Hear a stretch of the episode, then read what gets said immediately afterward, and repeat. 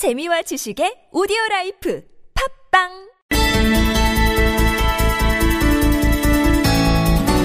네, 정운찬 전 국무총리가 오늘 우리가 가야 할 나라 동반 성장이 답이다. 이런 책의 출판 기념회를 열고 대선 출마를 공식 선언했습니다. 동반 성장을 위해서 어떤 희생도 감수하겠다 이렇게 밝혔는데요. 자, 정운찬 전 총리 직접 연결해서 입장 자세히 들어보죠. 여보세요. 아, 여보세요? 예, 예 안녕하세요. 안녕하셨어요? 예, 예. 반갑습니다. 네네, 반갑습니다. 사실 2012년 대선 때도 출마설이 있었지만 그때는 안 나오셨는데 이번에는 결심을 하셨어요. 그 이유를 좀 여쭤보겠습니다. 특별한 이유가 어떤 겁니까, 총리님?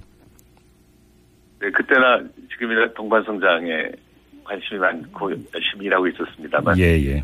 어, 그때는 한편으로 지- 준비가 좀 부족했었고, 네. 다른 한편으로는 어, 그 문제만으로 이 정치에 나가야 할 것이냐에 대한 고민이 있었습니다만, 어, 예. 최근에 어, 박근혜 네. 최순실 게이트를 보고 음. 나라가 이렇게 어지러운데 네.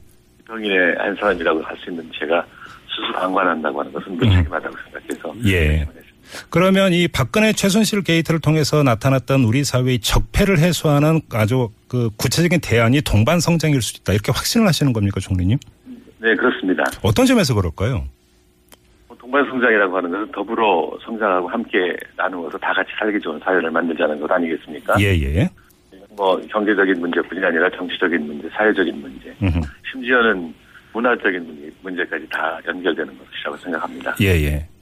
그래서 이 동반성장의 원리를 음, 세상에 알려서 예. 정치, 경제, 사회, 문화 모든 음. 분야에서 예.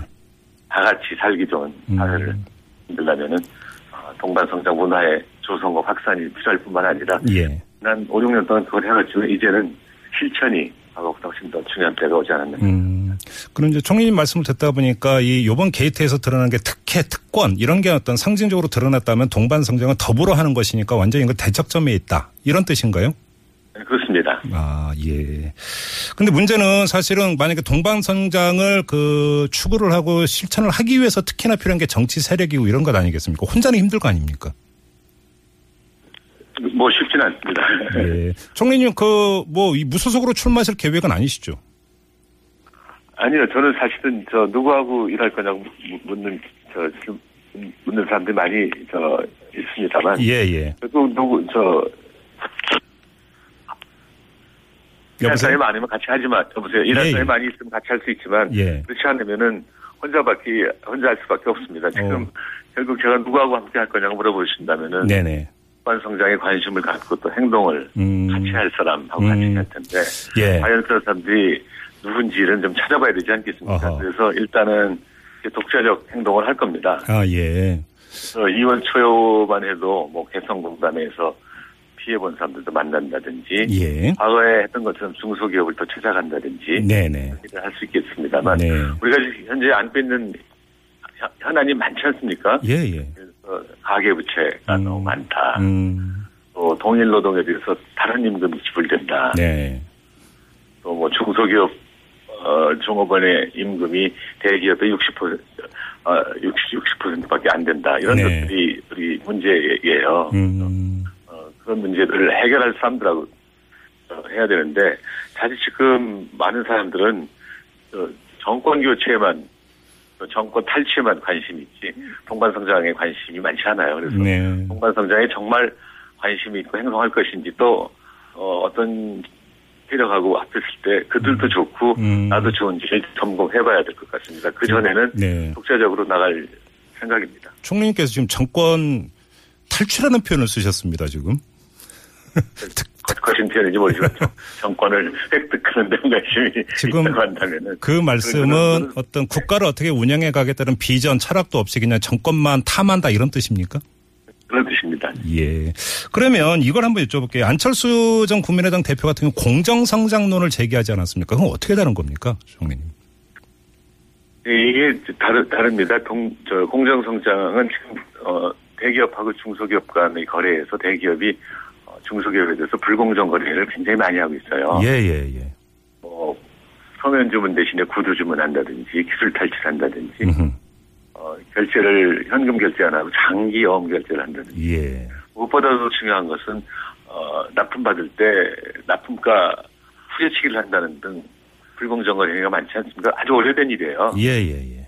그런데 IMF 구제금융 이후 이것이 심각해져서 지금 중소기업들이 겪는 어려움이 어, 상당합니다. 그래서 예, 아마 예. 안철수 의원께서 음. 공정 경쟁, 공정 성장, 네. 공정 경제를 강조하고 것 같습니다. 예, 예. 굉장히 좋은 아이디어이긴 하지만 네. 지금 우리가 이- 겪고 있는 대한민국의 위기 음, 그거는 사이클 침체가 아니고 네.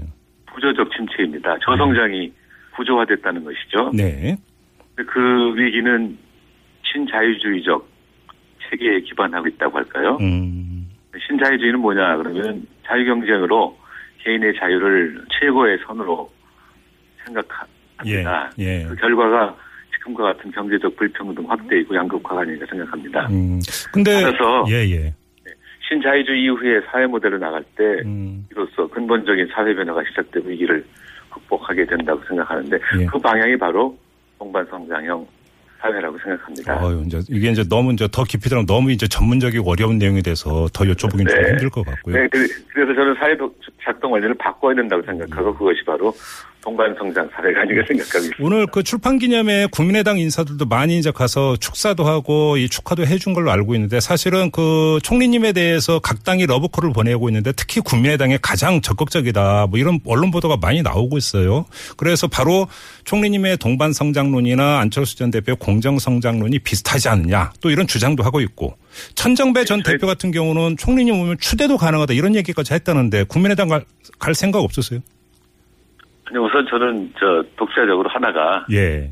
저하고 뜻을 같이 하고 또 일을 같이 할 수 있고 또 예. 어, 이런 뭐 정권 획득보다는 음. 사회를 바꾸는데 네. 관심이 더 있는 사람이 있으면 그들과 합할 수도 있습니다만 예. 현재로서는 어느 당과도 구체적인 접촉은 없습니다. 오늘 우연히 예. 제가 아는 사람들이 국민의당에 많이 있기 때문에 많이 오시는 예. 게 생각합니다. 아, 그래요.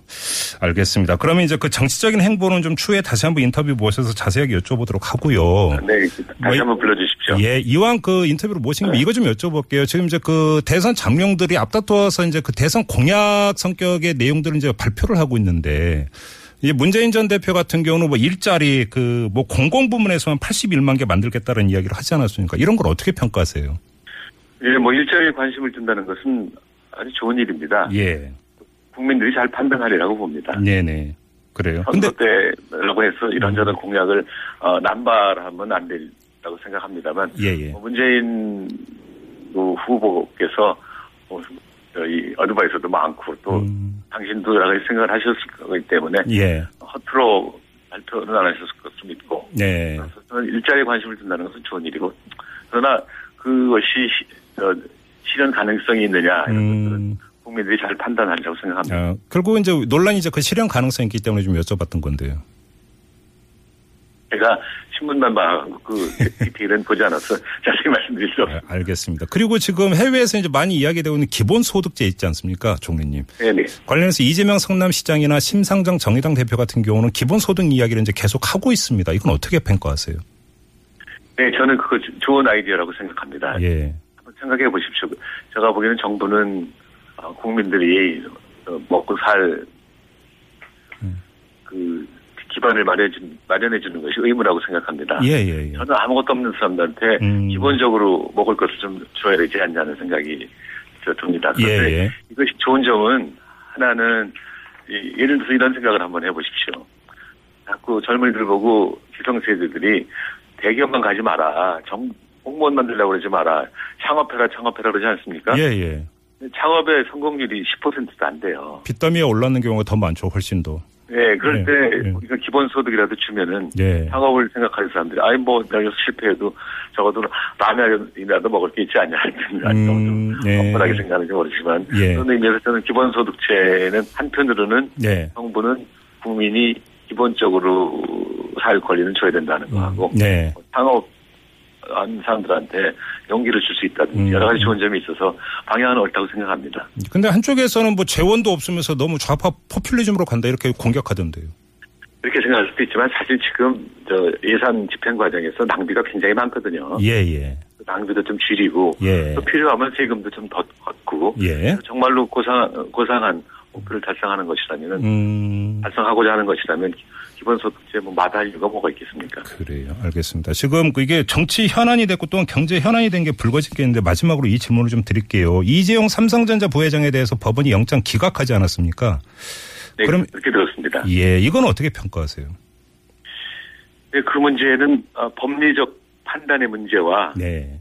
국민의 법 감정이 충돌하고 있는 것으로 보입니다. 예, 예. 우리가 민주공화국을 지향한다면 음. 법관의 법리 판단을 간단히 평가해서는 안 된다고 생각합니다. 예, 예. 더 이상의 평가는 제가 한다면 음. 삼권 분립에 기반한 어, 민주주의 원칙을 음. 훼손할 수 있다는 점만 말씀드리겠습니다. 근데 이 요번에 박근혜 최순실 게이트에서 그 확실하게 확인된 게 재벌 개혁인데 이렇게 영장 기각이 오히려 그건 이 재벌 개혁의 요구, 그 흐름을 더 이제 무디게 만들고 하는 것 아니냐 이런 지적도 있지 않습니까? 수도 있지만 사실 어떻게 보면은 박근혜 게이트가 중심인데 네. 이저 재벌들이 인볼브되는 것 같은 생각이 들어서 아, 그래요? 에 대한 반론도 만만치 않은데 저 개인적인 생각으로는 예, 예. 이재용 부회장은 기소만 하고 네. 구속영장을 안 냈더라면은 어. 일이 쉽게 보였을 텐데 예. 아니 저 구속도 못할 걸 갖다가 저 그 그러면 구속 영장만 낸 것 같아서 아쉽습니다. 특검이 특검이 좀 네. 오버했다, 무리수를 뒀다 이렇게 평가하시는 거네요. 저는 역시 민주공화국에서 뭐 검사다 네. 판사다 이런 사람들의 판단에 대해서 제가 왈가왈부할 자리는 아니 사람은 입장은 아니라고 생각합니다만 네네. 단지 그 법리적 판단의 문제와 국민의 법 감정이 충돌하고 있는 건 네네. 실해서 예. 그냥 기소만 했더라면은 어땠을까 하는 생각을 해봤 하는 것입니다. 아, 그래요. 아, 그 말씀 하시니까 좀 마무리하기 전에 하나만 더 여쭤볼게요. 지금 김종인 그 전 더불어민주당 그 비대위 대표 같은 경우는 경제 민주화를 이제 계속 강조를 하고 있지 않습니까? 그럼 이것이 어떤 경제 민주화라고 하는 게 총리님께서 말씀하신 동반 성장의 어떤 기초 출발점이 되는 거 아닌가요? 물론 더 중요한 출발점이 될 수 있습니다만 경제 민주화는 경제의 민주화입니다. 그렇지 예, 않습니까? 근데 동반성장은 사실 저 대중소기업 간 동반성장뿐만이 아니라 네네.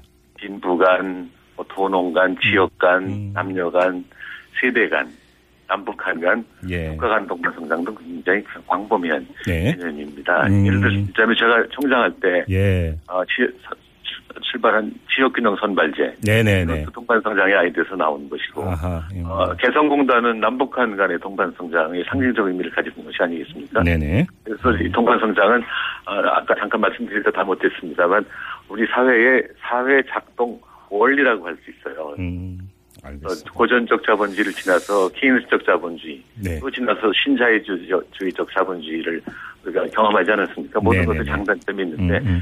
신자유주의적 자본주의가 경제적 불평등을 굉장히 가- 많이 갖고 와서 어, 예. 전 세계적으로 지금 불만인 상황에서 예, 알겠습니다. 자본주의를 좀 바꾸자. 음. 공동체를 생각하는 네. 자본주의.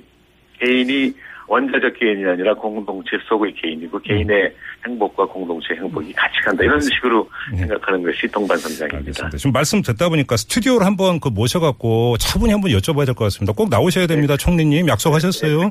네, 알겠습니다. 네, 네, 알겠습니다. 오늘 인터뷰는 여기서 마무리할게요. 고맙습니다. 고맙습니다. 네, 지금까지 정운찬 전 총리였습니다.